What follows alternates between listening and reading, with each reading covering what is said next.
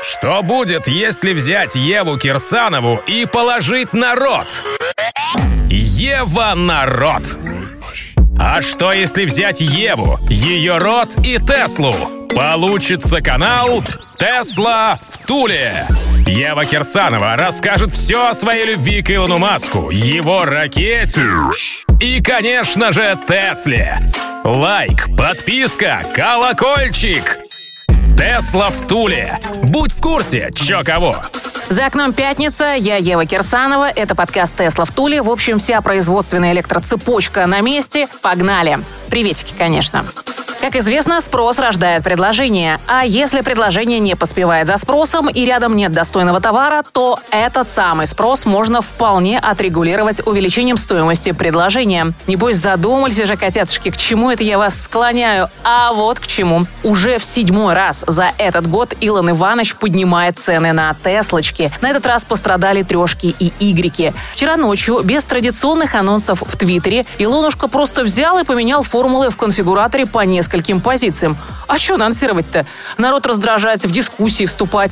Чем тише, тем меньше шума, а денег больше. Итак, что же мы теперь имеем? Самая дешевая Model 3 Standard Range Plus по-прежнему стоит 39 990 долларов. Зато более популярный Long Range теперь можно купить от 49 990 бачинских, что на тысячоночку больше предыдущего прайса. С Model Y обратная картина. Базовую версию подняли на штуку баксов баксов. Но в отличие от трешки, которая имеет три версии – Standard Range Plus, Long Range и Performance, Y представлен в двух вариантах – Long Range и Performance. Вот на лонге-то Иваныч и накрутил одну тысячу сверху. Интересно, что всего за несколько месяцев цены на лонговые Y выросли аж на 4 тысячи бачинских. Вот вам, пацаны, и бизнес-модель. Купил Теслу, поставил в гараж на несколько месяцев, дождался, пока пастор наш сделает очередной инкриз и продал дороже, чем купил. Как вам? Хотя, хотя вряд ли среди вас, пацаны, найдется тот, кто поставит свою Теслу в гараж ради спекулятивной наценки. Любовь к езде быстрой у нас в кровушке русской с генами передается. И перекроет любовь это даже самую быструю прибыль. Электроньюз одним ртом. С Евой Кирсановой.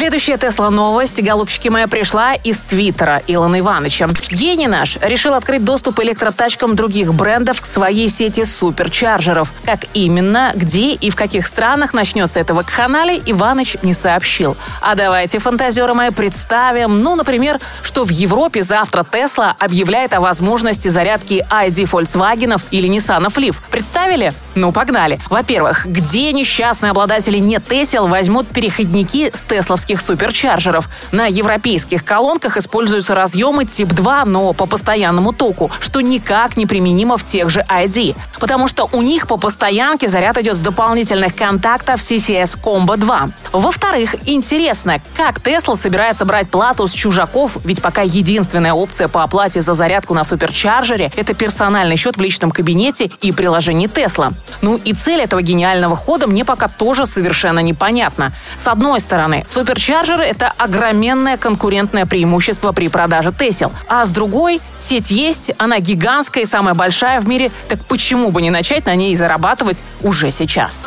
На днях стало известно, что серийное производство тягача Tesla Semi почти готово к запуску. Об этом порталу TeslaRazi.com сообщил анонимный источник, знакомый с проектом. Кроме того, масло в огонь периодически подливает Илон Иванович и сама компания Tesla. Недавно Теслы были размещены несколько вакансий, где в открытую указывались позиции на проект Semi. А портал Electrek уверяет, что по информации от их источников на заводе Tesla в Неваде предприятие уже сегодня готово к производству некоторых компонентов для бомбического электрогрузовика. А теперь, Шерлоки мои, давайте сопоставим это с обещанием Иваныча выпустить первые сэмики уже в этом году. И становится очевидным, что скоро мы увидим действительно серийную тачку и и скорый пиздец классической модели грузоперевозок и крах производителей дизельных грузовиков. Тех, кто не успеет перестроиться на электричке. Привет э, Volvo, Мерседесу. Но ведь, наверное, лет за 5-10 оклемаются. А вот и Века, и Дафу придется или покупать скейты Тесла, или уйти на покой. Во веки веков. Аминь. Может, вам бензину? Я, я на электричестве. Тесла в Туле.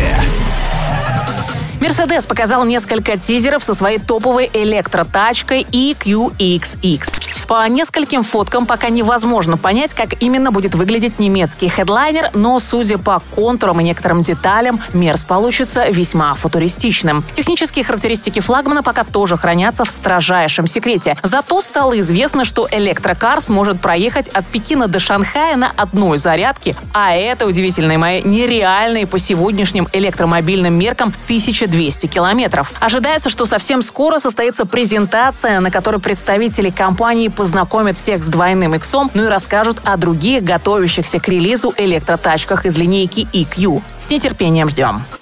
Пройдусь, потопчусь, уж да, потопчусь по электророссиюшке. Премьер-министр Михаил Мишустин, выступая на Совете по стратегическому развитию и проектам с президентом РФ Владимиром Путиным, объявил о работе над выпуском собственной линейки электромобилей в России.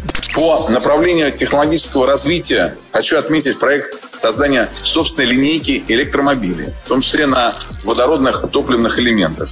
Будем продвигать высокотехнологичные проекты и в таких сферах, как микроэлектроника, беспроводная связь, разработка новых материалов, создавать и выводить на рынок сервисы беспилотного вождения судов. В общем, дорогие россияне, как обычно, планы у наших чиновников грандиозные. Пока Илон Иванович там на батутах в космос летает, Рогозин строит космическую промышленность. А теперь вот и Теслу скоро мы заткнем за пояс и выбьемся в лидера мирового электромобилестроения. Осталось только к рулю Сечина поставить, и завтра наши собственные уникальные электротачки поедут на водороде. Электроники 21 века. Ева и Тесла. На канале Тесла в Туле крохотный белорусский электрокар Сидус А01 длиной всего 2 метра 25 сантиметров и весом 620 килограммов прошел необходимую сертификацию и теперь может официально продаваться на территории Таможенного союза. Цена на малыша в пересчете на наши деревянные составит около 730 тысяч рублей. Что же получит гражданин России, решивший купить не бэушный праворульный Nissan Leaf, а братского Сидулю? Электромотор мощностью 10 лошадиных сил. Максимальная скорость 80 км км в час, батарея емкостью 9,2 киловатт-часов и запас хода 120 километров. Что скажете, электроводные мои? Заинтересует вас такая кроха или забьете на новую праворульную двухместную, почти игрушечную машинку и возьмете проверенного временем и русскими зимами лифчик. Какое слово хорошее, многозначное получается. Что-то мне подсказывает, что забьете. Но при любом раскладе, ребятушки, это отличная новость. Начнем пока с Сидуса, а там, глядишь, и до Лада Спринг дойдем. Про Тесла акции. Пока подруга наша биржевая расслабилась и держит цену в районе 640 долларов за акцию. Так, посмотрим. Иваныч стабилен, Кибер на конвейер не вышел. Пока пацаны можно расслабиться, уж точно до понедельника, и махнуть пару рюмашечек. Боярышника, шутка. Пейте односолодовый. Это был подкаст «Тесла в Туле». Я Ева Кирсанова. Всем пока. Ставим Теслу на зарядку, а рот Евы на замок. С вас репосты, много лайков, колокольчик, если ок. Тесла в Туле на Ютьюбе. Интересно всей стране. Мы давно уже не нубы. На канал наш подпишись. Тесла в Туле. Будь в курсе, чё кого.